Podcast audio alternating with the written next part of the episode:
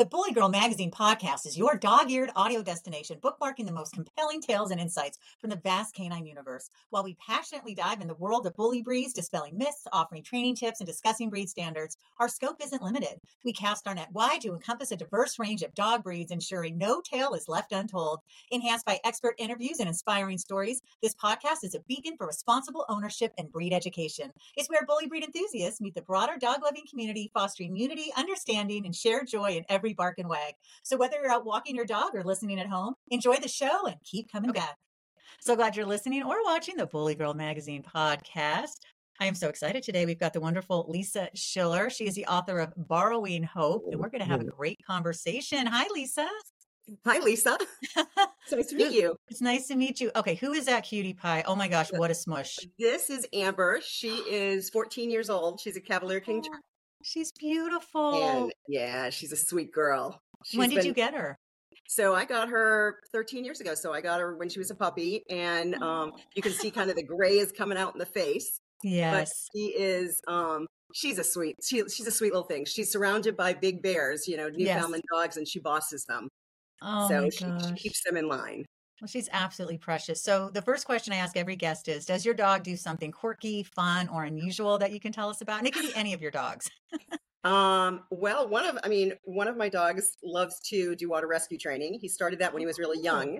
So we have to be really careful if anyone even jokingly screams or yells or says the word help around. Right. Because when somebody says help, he, he assumes they're serious and he'll go after them and he'll try to pull them to either shore or someplace that he thinks is safe. Oh, wow. Oh, now that is interesting. Now, Yeah. Lisa, when did your love of dogs begin? Oh, when I was a child, I grew up with big dogs. My mother was one of those people that would, um, is there if I put her down or Yes. Thank you for letting us see her. She's beautiful. She's a sweet girl. So Yeah. um, my, my parents were the kind of family that if a dog was missing um, or they found a dog walking down the street, they brought it home. They assumed it was lost. Wish I had that kind of family. My mom Well, was afraid was- of dogs. It was before leash laws. So the problem with that is that the neighbors started to realize that when their dogs went missing, they just came to our home and Oh. usually there they'd be. So um, we so we had uh, St. Bernards, Old English Sheepdogs, uh, Great Danes, and um, mixed breeds that my mom found at a neighborhood pound or, or walking down the street. Um, so I just grew up with dogs. I loved them and cats, animals. Oh. Yeah. That is so nice. Well, you start your book sharing some horrendous news. If you want to just tell us a little bit about that, Lisa. Yeah, sure. I had been um, an executive in the corporate world, traveling the world, and um, had had these headaches that just kept coming back. And and as most um, workaholics do, I kind of ignored them and pushed it to the background. And I was a single mom too, so life was about mom, being a mom, and working. And um, and then one day it had gotten so bad, I felt like the headaches were were impeding my ability to breathe.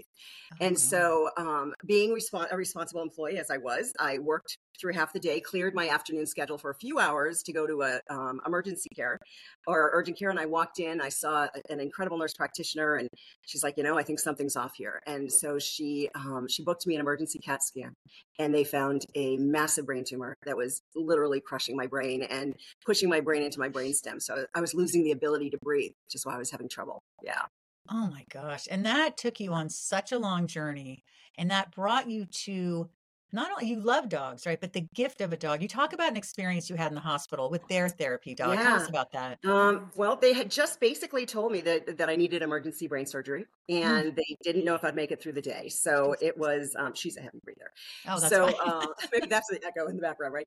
Yeah. So um, she they they told me I needed emergency brain surgery. They didn't know if I'd make it um, through the day, and I was about to face a four hour ambulance ride to a hospital in another state they thought might be able to save me. And um, a nurse came in and said, "You know, is there anything we can do for you?" And my immediate reaction was, "Is there a dog in the hospital?" And I couldn't think of anything else. I mean, what else are you going to ask for at a moment like that? So Right. um, sure enough, there was a woman with a corgi, and she came in. He was a therapy dog, and I wrapped my arms around that corgi. His name was Raider, and for a few minutes, kind of the whole world went still, and I felt a sense of peace. Mm. And um, I, I made a promise at that moment that if I survived, I would pay that gift forward by getting a therapy dog. Oh, so I thought that was Yeah. so beautiful. Tell us about your first dog, Logan. I really enjoyed reading about him. in the book. Logan, yeah, my first dog as an adult was Oh, a, an adult, another excuse me. Yes. Yeah, he, he was when I was a um so well are you asking about the therapy dog, the first therapy dog, Chewy? No, I or- meant your your your dog Logan that you got. Oh. Logan. Okay. Yeah. So Logan um, was a tricolor Cavalier, and um, I got him as a puppy on a business trip from a pet store. You know, goodness knows what kind of background he came from. Yeah.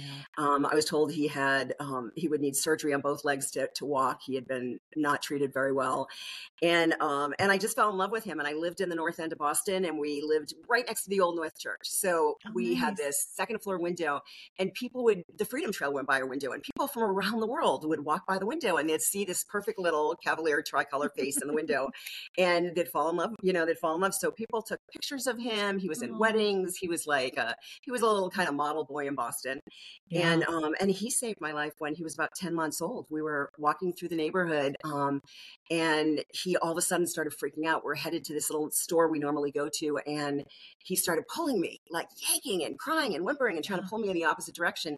And so he'd never behaved like that before but i scooped him up and i just thought he's got to go home take him home. So as we turned around to walk towards home there was this huge explosion.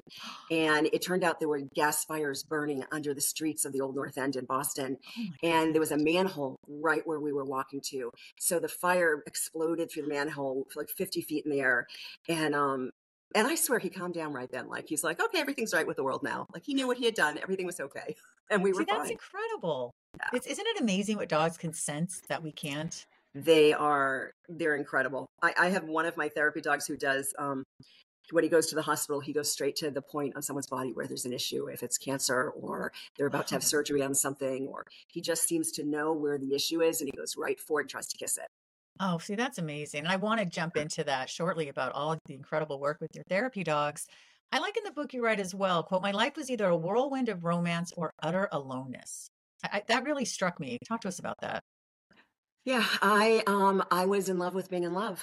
Mm, I yeah, was somebody that who grew up yeah, I grew up thinking that the answer was the right man, was the right Yes. partner, was um you know the um you know the concert the the little traditional house um and um the picket fence, the whole dream. And so my most of my adult life, my younger adult life was basically chasing that dream and um and it brought me into a lot of relationships that were not necessarily the healthiest relationships. Um right. Yeah, and so I tended to be drawn to men who were very powerful and glamorous and exciting, and um, and they were always big trouble. so I would go from these like whirlwind romances where I was falling in love all over again, and nope, this is the one, to um, brokenhearted, alone. Um, hopefully, you know, when once Logan was in my life, hugging Logan, who became my you know steady Yeah. boyfriend, and um, and that's kind of so it was always one extreme or the other. yeah, but I bet having Logan was so essential during that time. It really was because I didn't realize how I kept to myself, how isolated I was. But Right. having a, a dog in your life, um, I started taking him on walks through the neighborhood and um, meeting meeting people I never would have met otherwise. So he became a conversation piece, and it made it easy to easy to connect with people because if somebody's a dog lover, you know you can talk about anything in the world, and and oftentimes our dogs would find each other. So we started dog clubs in the neighborhood. We started a neighborhood watch. We did all kinds of really cool things with our dogs, and it was so he he fulfilled my life in a way I, I hadn't expected. Yeah, absolutely. Talk to us about some of the things that you went through after your surgery and how you had to adjust to a new you, really, new life. Yeah, thank you. Um, I think that the toughest thing is that we we don't realize how in our lives we we label ourselves. And for me, my I thought my primary label was mom, and it was definitely my most important label, no question, um, and daughter and sister. Um, but it was also executive, and vice president, and, and successful, and you know, and um, I didn't realize how much those labels meant to me. But after my brain surgery, I, I it was it was a tough road. I mean, I had to learn how to walk again. I had to learn how to talk, how to read and write again. Everything came very. Um, it was literally helping the brain rebuild pathways that had been connected. I got a new hairstyle. I had had the same hairstyle for like my entire life, so it took a brain tumor to get bangs. Um, but it, That's, you know, they gotta make a bumper sticker. It took a brain tumor to get bangs. That is the best, yeah. Lisa. ah, what can you do? You know, there was a big scar. I had to do something. So, um, in fact, the surgeon called it the headband scar because they know that's the hair would grow out and you could wear a headband until until it grew over. But Right. yeah, so it um it was just life was life was different. I couldn't process information the same way. I had been really intelligent and my brain could, you know, I could handle and juggle like 10, 10 things at once, really complex things. And, um, and things just moved slower in there. And I, it took, it took a while. It was traumatic brain injury from the brain tumor. And so it, it really took a little while to process information. I did race back to work two months after brain surgery Oh um, with a headband, and um, and I tried to go back to that corporate life, but it just wasn't the same fit. It didn't mean as it didn't mean the same things anymore that it used to because life when when life is almost taken from you um, you look it changes your perspective about everything. You know there was one thing i had to live for and that was my daughter. Um, it was maybe to see her married and definitely see her happy one day. Um, and i had adopted her from india. She was when she was just five years old and um, and so seeing her have a happy life and and be cared for was was the only thing i was really living for at that point. You know this this really so hard to read and i feel i felt so bad. You, you write quote how are you today someone would ask and what would my answer be my brain feels like it has been blown to pieces and it's intensely on fire i'm a blob who can barely move but i answer that i was okay hanging in and getting better do you feel like that's what people want to hear versus really the truth they don't want to hear that you're feeling like crap or beyond i think i think that's when you figure out who your real friends are Right? Yes. So your real friends hear that I'm fine and they take one look at my face and they say, I don't think so. Like what's really going on? And um and then those that don't want to hear, which is a large percentage of the population. I love how she's just she just makes herself she's comfortable. So cute. um is you know and then the rest of the population yeah they, they don't they don't want to know so it's it's figuring out that balance um and I got to a place where I actually on social I went on social media finally because so many people were checking in on me and and I put the worst picture of myself out there with my head wrapped up and black eyes and swollen face and I had always cared about the way I looked and I had to strip that away and be naked in in ugliness or natural disaster um to be comfortable with myself again in front of anybody so. wow. Now, how long did that last that you were feeling like your brain had been blown to pieces and on fire and a blob that can barely move? The blob part uh, went away after I would say about six weeks. Um, my face had just swollen up and it, mm-hmm. it looked like I didn't really have the same face anymore. Um, that came down over time um the there was a, a, lot of noise in my head i could feel my brain almost moving around so crackling and, and all this stuff going on and that lasted for about six weeks um but the un- unfortunately the pain i still have pain on a daily basis that's um there was so much shifted around up there and, and yeah. scar tissue from the tumor and everything else. So i deal with daily head pain and and i've just come to recognize what my new normal is that that's just you know it's it's kind of my price of survival. I'm i'm here i'm alive i get to live this great life. Mm-hmm. um and the side ticket is i have some pain i have to deal with so. Sure. Yeah and you've done so much for so many other people. I want to talk about chewbacca chewy. You, I love what you wrote. Uh, quote, he seemed to know what I needed better than I knew myself. When I experienced weakness, he would push into me as if to guide me to the nearest chair. He would awaken me when nightmares of my diagnosis ravaged my sleep, his head resting on the bedside, nudging me awake, and then licking my face until my breathing slowed and I can rest peacefully again. He would walk beside me as I climbed the stairs or grew tired of walking through the house. He, you go on and it's it's just so beautiful. And you say, who would have known that this dog we gotten for serving others would end up helping me in ways well beyond anything I could have dreamed or imagined? So tell us the story of Chewy. Chewy, um, first of all, he's massive. So Newfoundlands are, are are big dogs. They're giants. Right. They're gentle giants. Yeah. But Chewy just kept growing. So Chewy actually grew to about he's about the height. He's a foot taller than the average Newfie. He oh, wow. is yeah. He's a big boy, and he um, he's a big boy. He is um, doesn't weigh a whole lot, but he filled out. So he is he's about 160 pounds right now. Oh my gosh. Um, and yeah, he, from the time he was pretty young, he knew something was different with me. And so he was protective, but not in a protective, aggressive way like some dogs are, like stay away from her kind of thing. Right. Instead, it was more like he was constantly focused on my eyes and my head. And and he was just oh when the pain got real because the pain used it has gotten better over the years. I mean it's i've mm. gotten used to it but it um in those in that first six months it was it was brutal from morning till night. It was it was hard to function. And so um, he was he would lean his head into me and just like put this gentle pressure against my head as if um, he knew he couldn't make it go away but he could ease it. So he had this intuitive ability that um, was just healing and gentle.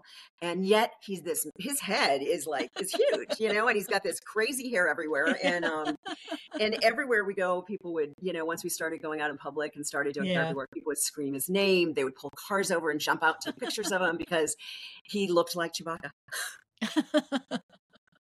now you had had these beautiful King Cavalier dogs that are pretty small and sit on your lap. What was it about Newfoundlands or Newfs, as you call them, that yeah. attracted you? Um, when when I, we first decided, my daughter and I, that it was time to um, to get another dog to add a dog to the family, um, the question became: Do we get another Cavalier, or you know, do we go big?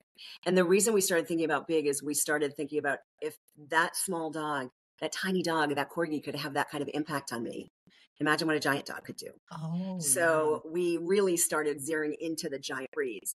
And um, a friend of mine had uh, Joanne and her husband Nick had had this these dogs Woody and, and Plato that that were beautiful, beautiful Newfoundlands.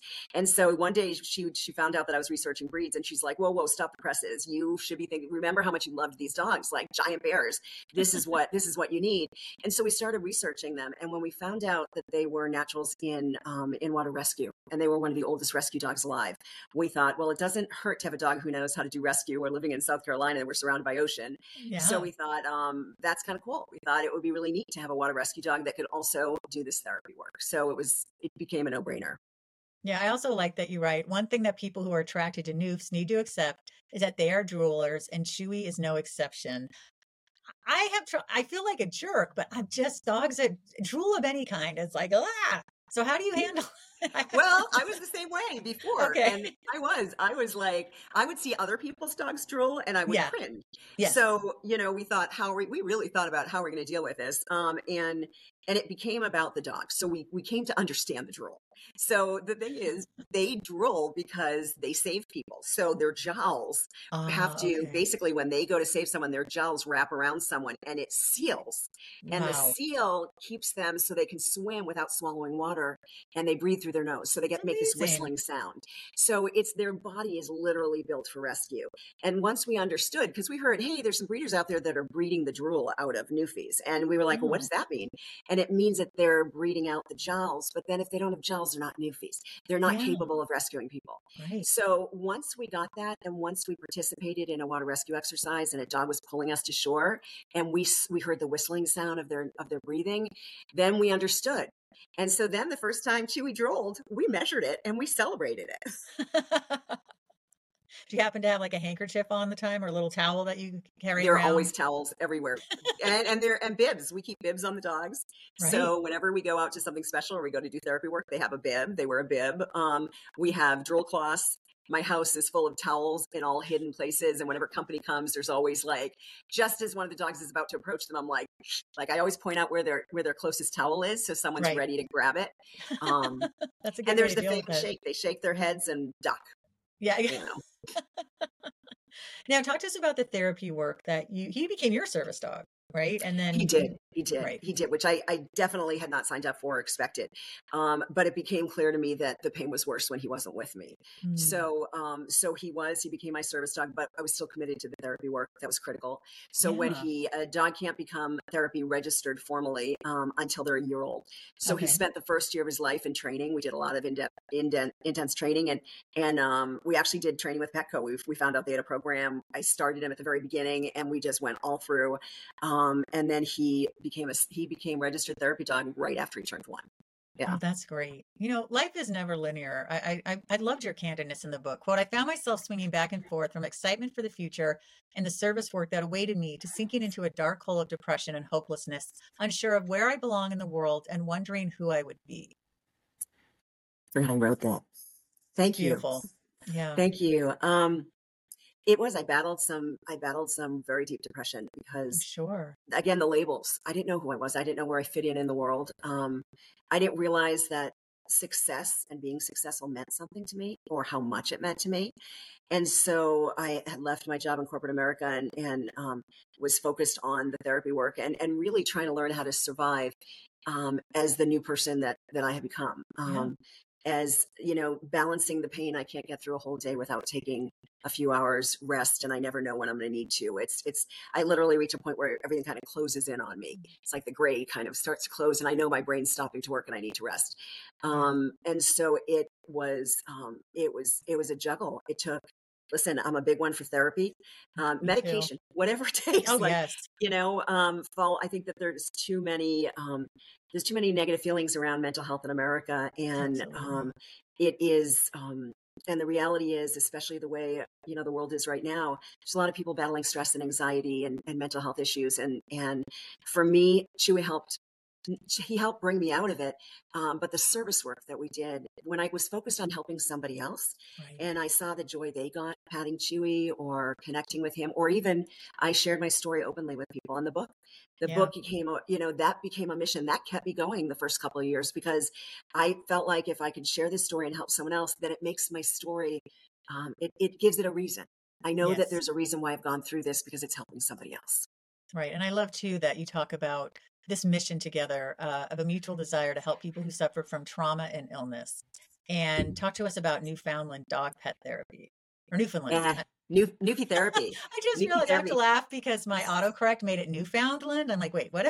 I know, I know. That's okay. It's it's you know we people people call it Newfoundland. They call it Newfoundland. They do my my breeder that is a one of my place in. Newfoundland?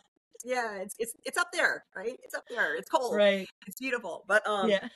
And so uh, let's see. Where what was the question?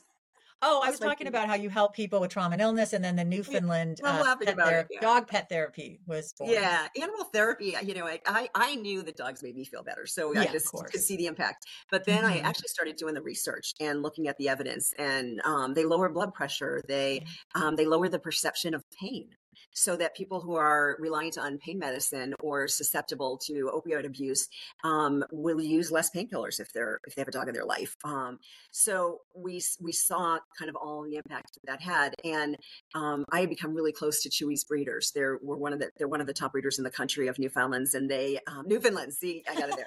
And, right? was I right? Yeah, and um, and we had become really, really, we developed a, um, a real closeness. They became like an extended family for me, and um, and they have anyone who's one of gets one of their puppies. They always they have high expectations. Like you're going to show this dog, you're going to work with them, you're going to do water therapy, water I mean water rescue and therapy. So um, so we were spending a lot of time in getting to know this whole new community of, of animal lovers that were they were Newfie Yeah. people and they were working with their dogs doing therapy and, and water rescue training and and so they became this new community for us it just opened up this whole new world and one day um, my friend patty was sitting on uh, who's one of the breeders of, of Timbernell newfoundlands um, was sitting on her back porch with me and she said so what are you going to do now? Corporate america's you left it behind. You are questioning what you want to do with your future and, and what's your dream. And um, I said, you know, it's really weird, but I have this dream of a place called Spirit Cove where people and animals who have suffered come together and help each other heal. And she got really emotional and she said, you know, 20 years ago, I started a therapy program in a high school and helped kids who were at risk um, find their confidence so they could live a healthy life and graduate. And so she and I really connected on that level. And then um, her her business partner and partner in life is a retired Olympian who's one of the best dog trainers in the country.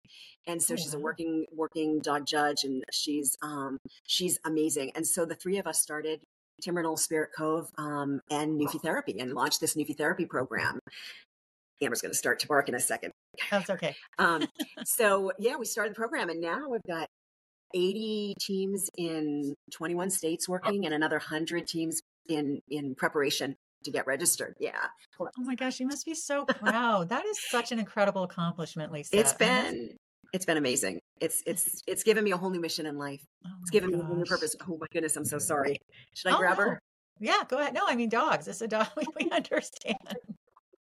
That's right. It's a, Oh, There I just want to kiss her. she's Oh, back. She's like, don't she's- forget about me. That's right. She's so beautiful. She's such a sweet girl. I love how she gets gray. See, we get more beautiful as we age. That's right. Oh, she's stunning. character. Yeah, she is absolutely stunning. So recently I got something from you. You got you sent me this great impact report spreading hope and healing and you talked to us about Apollo and he joined the Duke Cancer Center on their first official Newfie therapist in Durham, North Carolina. Tell us about this. Yeah, I mean that is that's Duke saved my life. So Mm. Duke is a place where I arrived by ambulance, and um, nobody thought I had a chance of surviving. And the brain tumor center there, um, they they operated, they they saved me, and they gave me a new lease on life. And so I used to think, God, if even though I don't live in that part of North Carolina, I live in South Carolina, I thought it would be really amazing to be able to help the patients there, but also the doctors and the nurses and the healthcare workers because they're working with battling critical illness every day. And so the stress that they're under is just so intense. And um and so one of our volunteers, who happens to be a surgeon himself, mm-hmm. he works at another hospital. He's an ENT surgeon, and um, he has a Timbernell. It's a, he's a Timbernell Newfie Apollo, and um, when he heard that we were trying to help uh, the Duke Cancer Center build up their therapy dog team, because they they used to have a team, but after COVID, a lot oh, of therapy yeah. animals retired or passed, unfortunately. Um, and so he offered to go through their process and and start working with them and and he's doing amazing work there yeah he goes to their uh, their infusion labs so where people are getting chemotherapy and he and apollo sit with people while they're going through their that. chemo you know, one of the things that breaks my heart so much is that my mom was chronically ill. She had some botched knee surgeries in the early 70s and she was always in pain and she'd spend most of her time in bed, other than when she would go swimming. That was like the one thing she could do without pain. And she was afraid of dogs. And I just think, God, it would have changed her life if she had a dog, any dog sitting on her bed with her, leaning into her, yeah. having her cuddle and she died in 1995 and i have dreams that she's met my dogs and loves my dogs and, then i wake up and i'm like i'm like damn it. It's just oh. i just wish she knew you know? She just didn't know all the benefits i think i think you just answered that. I think she does know. I hope you know, so. that's what those that's what those dreams are telling you. I believe that. Oh, I really like that. Yeah. So, your dogs go to, do they go to like hospitals, nursing homes? Like, yeah. tell us all the different places they go. So, um, we do a lot of work with veterans. So, nice. veterans retirement homes, um, veterans events. We do a tremendous amount of work with first responders. So, firefighters, EMT, um, police officers. Um, we started that and, and a lot of work with healthcare workers um, before COVID struck. When we were we were going to hospitals primarily at that point, and we started um, we started seeing the, the, nurses and the doctors coming out of the back rooms and the radiologists, and they were just like they were they were just like leaning into Chewy. And um, and on the way home from the hospitals, we'd see a fire station. I go, oh, we have a few more minutes in us. Let's stop at the fire station. Same thing. The firefighters would come out, and they would just they would just fall into him and um, and I, have seen quite a few first responders that just put their head against his and start crying. You know, mm-hmm. they just, it's like the trauma they've lived through comes through. But these are the last people that ask for help. Right. So we started putting more and more time into going to these stations, these first responder stations, and um, and meeting with and specifically scheduling visits at hospitals for healthcare workers. And um, so when COVID hit, we were already in a place where when all these organizations had to shut down because the hospitals were shut down. You couldn't go in there. We already had these relationships with these critical first line folks. So we just kept getting out there and meeting with them. And we started um, really encouraging our volunteers to do the same. Mm-hmm. And so we were able to have just an amazing impact throughout COVID and after the pandemic. And, and now we do a lot of work with these frontline heroes. And we're doing a lot of work with teachers. Um, mm-hmm. teachers mm-hmm. are, because of gun violence in our country, because yes. of mental health among young, young adults and teens and adolescents being through you know just a, it's it's a really scary time for a lot of these individuals and since social media has grown there's so many positives but then yes. you have some of that ugliness that hides behind the screen. And so um, so we're doing more work with kids that are at risk and with teachers who are on the front lines dealing with them Right. Now, who would you say would be a good candidate to get a Newfie as a pet? What are some things you need to consider other than the drool and their size? Oh, the drool's a big one. So I mean, you gotta, you gotta. I, I say the first thing to do is is find somebody with a Newfie and mm-hmm. see how it feels. Okay. Um, they do take a lot of grooming. You know, they have a lot of hair. Yeah, they don't shed like like a lot of other dogs do. They okay. don't walk and just like like my lab. It's insane. Mm-hmm. Yeah, and labs come from Newfies, by the way. Oh, so so you have a part Newfie. There you go. Nice. Yeah. if you feel his feet, you might feel his webs. Yeah, he may have webs there. So Newfies, by the way, with their um, one of the cool things they don't swim dog paddle like other dogs so they have this genetic in their memory this genetic they have these web feet and they swim this really powerful breaststroke it's like a wow. single breaststroke so they're strong enough to pull that. boats to pull several people and um, so if you're someone who likes the idea of working with an animal because i think they're happier when they're working and you can see yourself out there doing swimming with them or teaching them how to pull a cart things like that um, someone who's going to really um, that enjoys spending a lot of time with their animals. Newfies cannot be alone. They are really connected to their people and they they get depressed when they're not with their people. They're you know if you're if you're someone that doesn't like the idea of your dog getting up on your couch a Newf probably isn't with you because they're giant and they'll take up the whole couch. So um, so they are, I think people see them and they're so in awe of their massive size and then their gentle spirit that they immediately think, ah, I want one. But the reality is, um, the rescues are full of them that have been turned over because mm-hmm. people don't have the time to put into the grooming and the care and and the working with the animals. Yeah. Yeah, I think it's so important. You know, you really have to know your lifestyle and then decide what kind of dog that you want to get.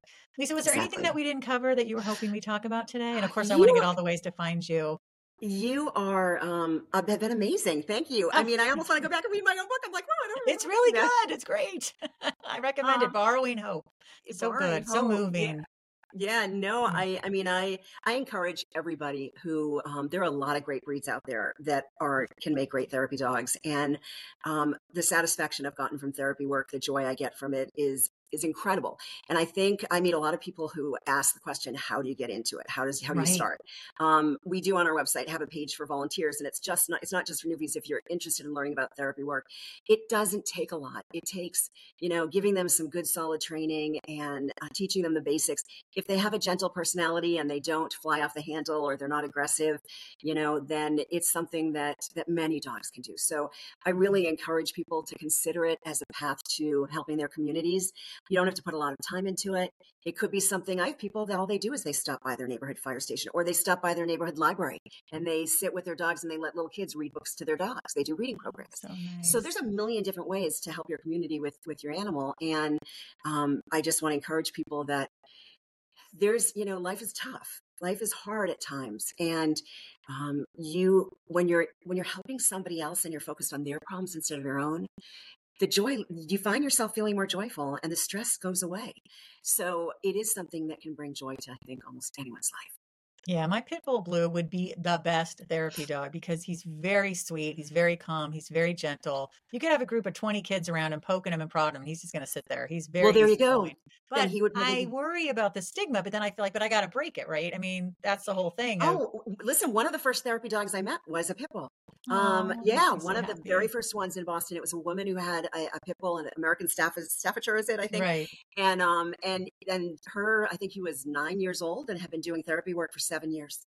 Wow. So so definitely don't let that stigma, you know, scare you away. All yeah. right. Yeah. You know, I thought about Benji, but the problem with Benji, my lab, is he's super mouthy and we've tried everything. So when he meets you, he'll literally put his mouth on your hand. He doesn't bite down, but it's very off-putting. And I'm not bringing him to an elderly place where he's no, like, "Well, um, I'll tell you now. That's a Newfie trait."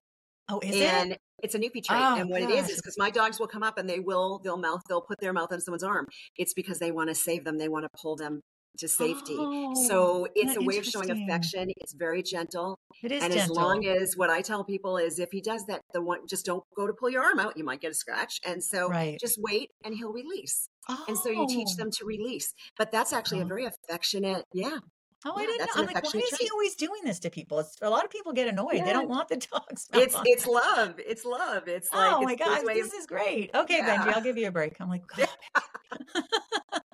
you, are so great. All right, Lisa, tell us all the ways we can find your wonderful book and all the great work you're doing with. Thank you. So uh, Amazon, uh, Borrowing Hope is on Amazon. I also have a few children's books. Um, so Chewy the Newfie uh, to the Rescue and Chewy the Newfie, of course, to uh, The Mystery of the Holiday Bells. I've got some stress relieving coloring books out there for children and adults. So they're all on Amazon under under Lisa Schiller. And then um, and then our website, so newfietherapy.org, um, N-E-W-F-I-E therapy.org. Um, there's tons of information out there. There's a children's page with lots of free printouts and information about Newfies for kids. Um, if anybody wants to learn more about therapy work, they can go to our volunteer page and there's links and information about doing therapy work there. So whatever breed they have, um, check it out. And of course, we are we're working towards establishing the first uh, therapy ranch, animal therapy ranch that's oh focused oh on giant dogs. So we we are in the process of buying land in Henderson, Hendersonville, North Carolina, right outside of Asheville, 16 acres, and we're going to have up to 15 Newfoundlands living on the ranch and four Gypsy Vanner horses. Um, and we're going to be doing therapy work out of the center in the whole Western North Carolina area, but we're also going to be using it as a national training center to help people and train people with therapy dogs and especially with a focus on newfies across the country. Yeah. Wow. Lisa, that is so incredible. I really admire you and just the work that you're doing is fabulous. I want to thank everyone for coming to the Bully Girl Magazine podcast. You can learn more about me by going to at Lisa Davis MPH. Be sure to follow at Bully Girl Mag. Go to the App Store or Google Play and get the Bully Girl app. Go to bgmwarehouse.com. They've got great merch there and you want to subscribe to the magazine. The magazine is amazing. Anyway, everyone have a great day and thanks so much for listening and or watching. Thank you, Lisa. Thank you. Thank you.